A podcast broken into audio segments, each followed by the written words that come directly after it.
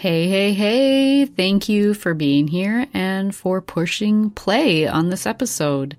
Today I'm going to share a Q&A episode about a topic I think every Tom, Dick and Harry and their mother has an opinion about, including myself, which I had personal experience with this as a child. Uh, and, you know, knowing what I know now, I know why what happened happened. Uh, but anyway, let me get into the question and into the answer, and I'll share a little bit more on my personal experience with this question. But today's question is When is it too soon to start a relationship after the death of your spouse or significant other?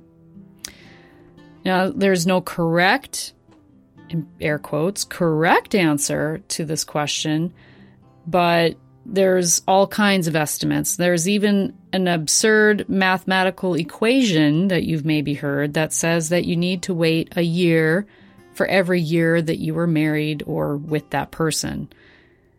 So, along with our personal experiences, is that time is not the key factor when a person should start dating after the death of someone they love.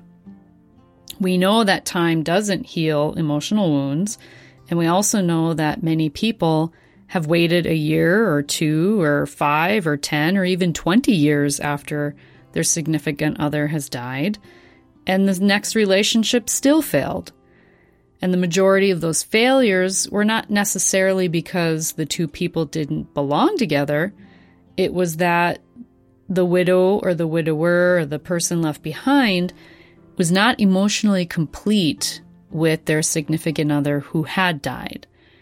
And absent that kind of completion, the new relationship is almost guaranteed to fail.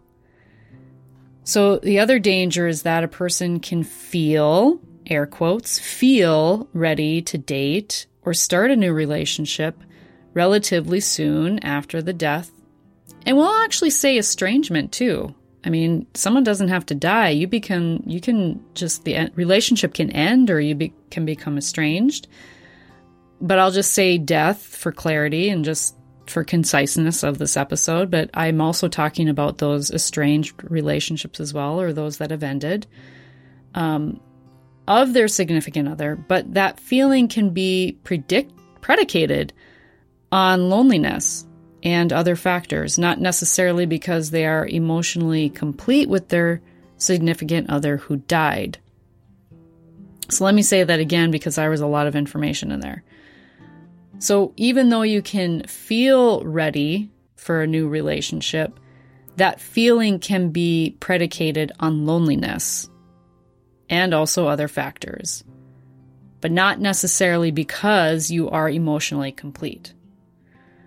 So the time to start a new relationship is only after, air quotes, after having taken actions to discover and complete what was left emotionally unfinished in the earlier relationship. And you'll notice that I'm not saying any time frames at all. And that's not to say that a week after your significant other dies or you, the relationship ends that you should start dating. It's meant to indicate that it's the actions of completion that will dictate when you are ready to start a new relationship so that you don't mix the old relationship in with the new one and sabotage it in advance. So it's only after you take grief recovery actions that you'll have a clearer sense of whether or not you're ready. And truly, only you, the person left behind, can answer that for yourself. But it's, again, we can easily confuse that feeling of being ready. And yet, when we start that new relationship, we're seeing the same patterns repeating themselves. And why is that? Is because we haven't become emotionally complete with that previous relationship. And so, as if you've listened to this podcast for any period of time, you'll see and, and you've heard and understood by now that we drag our baggage with us from the past into the present unless we look at it, unless we unpack that baggage, unless we look at that, you know, luggage that we've been dragging around. This is why when people say, I don't have to dig up the past, I don't have to look at the past, I'll just forget it, I'll bury it, I'll sweep it under the rug.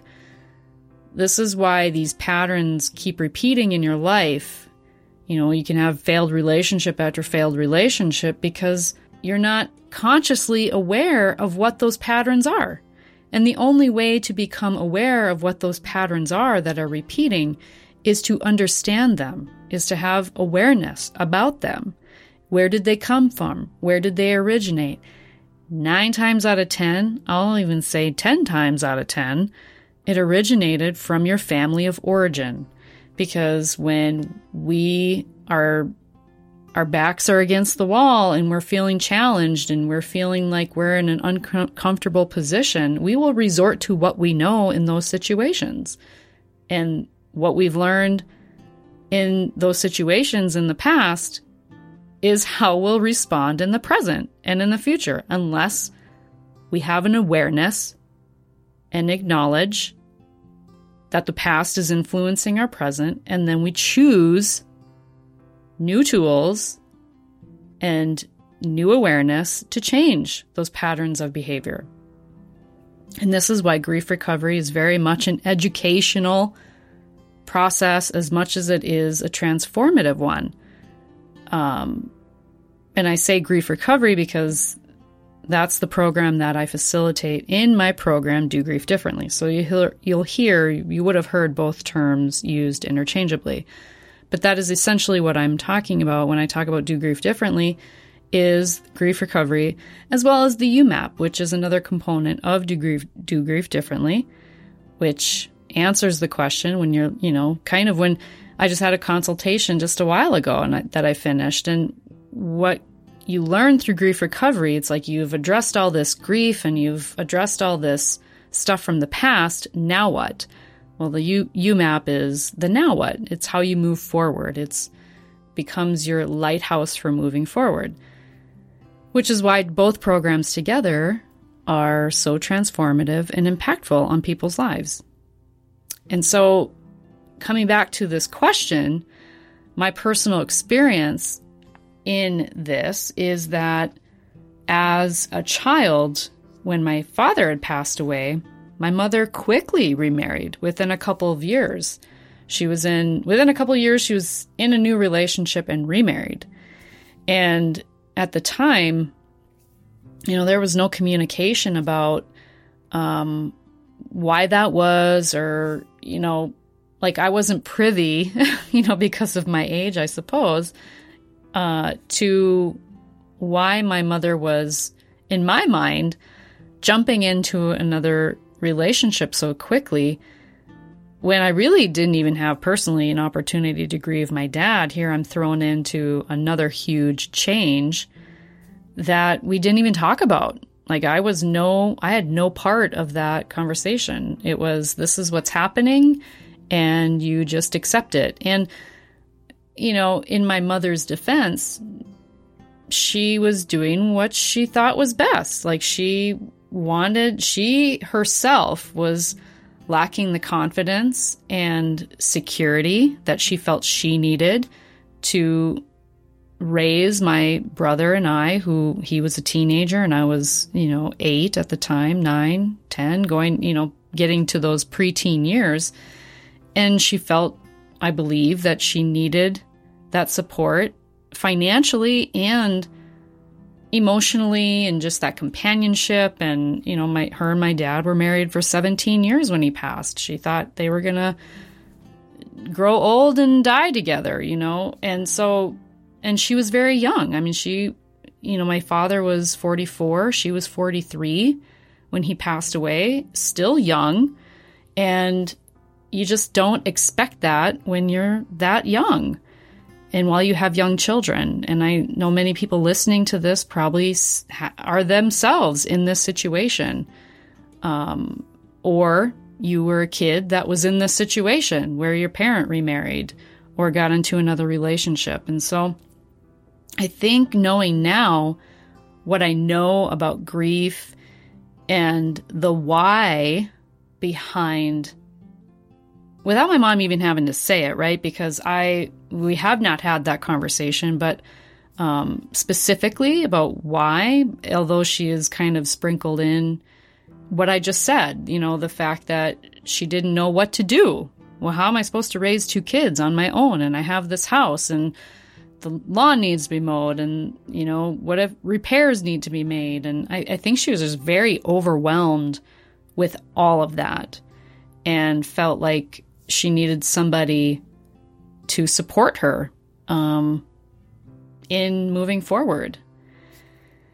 And was he the right person for her? I don't I don't know. Um, but that marriage failed, right? And I think it's because the reasoning for going into it was not the right reason, right? Like, you know, but I think everything's learning. Everything is learning. And he did end up passing away of emphysema um, quite a few years ago. But he was a big part of my life in all my teen years. He taught me how to drive a stick shift, taught me how to drive a car, um, and he was a big part of my life. Um, but, you know, I think when you are a parent and you're in that situation and you're unsure what to do, um, you know, one of my guests a long time ago had shared that, and I think this is great advice um, and I'll add on to it. But I think she had shared something to the effect of, you know, she made the conscious decision herself to not make any big decisions for one year. No big moves, no big career changes, none of those things. No big changes or moves or anything like that. No relationships or anything uh, for the first year that after her spouse had passed away. And I think that's great advice. I think, how do you even find your, you know, does it take a year to find your bearings? I mean, maybe for some people it takes five. Again, there's no timeline to when you should, when you are ready for another relationship. But again, it comes back to have you emotionally become complete with that relationship so that you're you're setting up your next relationship or your future relationship for success and that's really the goal isn't it is to have a, re- a successful relationship. Like we don't go into it thinking, oh my God, I'm just, you know, however long we're together, I'll just, you know, it is what it is. I think we hope for the best when we embark on sharing our life with somebody. And uh, so I think there's a lot of, and especially if you have children, there's a lot of decision making that needs to go into that as well. It's not as cut and dry as if you're single and alone and you know, it's just you, you're responsible for yourself. But I think you know, we all come to those conclusions in our own time and people can raise an eyebrow at no matter what you do, they'll think it's too soon or it's you know, you should be dating by now or whatever other people's timelines are. But they don't see the personal work that perhaps you're doing that's unseen, right? They might not know that you've gone through grief recovery with a counselor or a therapist or that you're even seeing a therapist, right? Like, not everybody dishes everything to everybody. And so, we can make these decisions for ourselves and still that we feel are positive and healthy and other people still aren't going to fully understand our decision making and you owe no one an explanation either. I want to say that. Like you know owe no one an explanation. My mom didn't owe me an explanation but would it have been nice to be a part of the conversation? Uh, yeah. Would it have been nice to have um, to feel heard and you know, what my thoughts were, even if my mother didn't agree with them? Yes. Uh, but it was, you know, suck it up, buttercup. it is what it is. And so adaptability became one of my huge strengths from a very, very, very young age. Um, and it's still in one of my, it's actually one of my top 10 strengths. um, because I've had to learn to adapt to my environment many times over. And so all these experiences that we have, I'm, you know, i will bring up the YouMap, is what changes our strengths over time. It's our life experience and the things that we go through and endure and that help us build our own resiliency in challenging times, including death of a loved one or a spouse or a significant other or an end of a relationship because you know we're taught how to acquire things and acquire people but not what to do when we lose them right? And so grief recovery is the what to do when you lose them. And we're simply not taught those skills and those tools and that knowledge from a young age. We're just we're not. Um, and so that's part of my mission here and why I started this podcast is so that we can talk about grief like we talk about the weather. So if you found this episode helpful, uh, please share it, leave a review if you feel so inclined to. Um, I would love, I read them all. I would love to hear your review. Share it with my audience as well. And um, share it with a friend who you think is could find this information helpful, maybe is in this situation and maybe just needs a little hug with words because I want this episode to feel like a hug with words that it is possible to move forward. It is possible to enjoy a life of fulfillment even after death of a loved one, spouse, significant other, the love of your life. It is possible. And Again, thank you so much for listening and pushing play, and I hope you come back next week. And remember, when you unleash your heart, you unleash your life. Much love.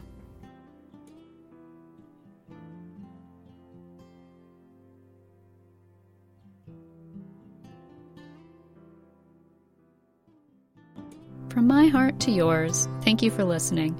If you like this episode, please share it because sharing is caring. And until next time, give and share compassion by being a heart with ears. And if you're hurting, know that what you're feeling is normal and natural. Much love, my friend.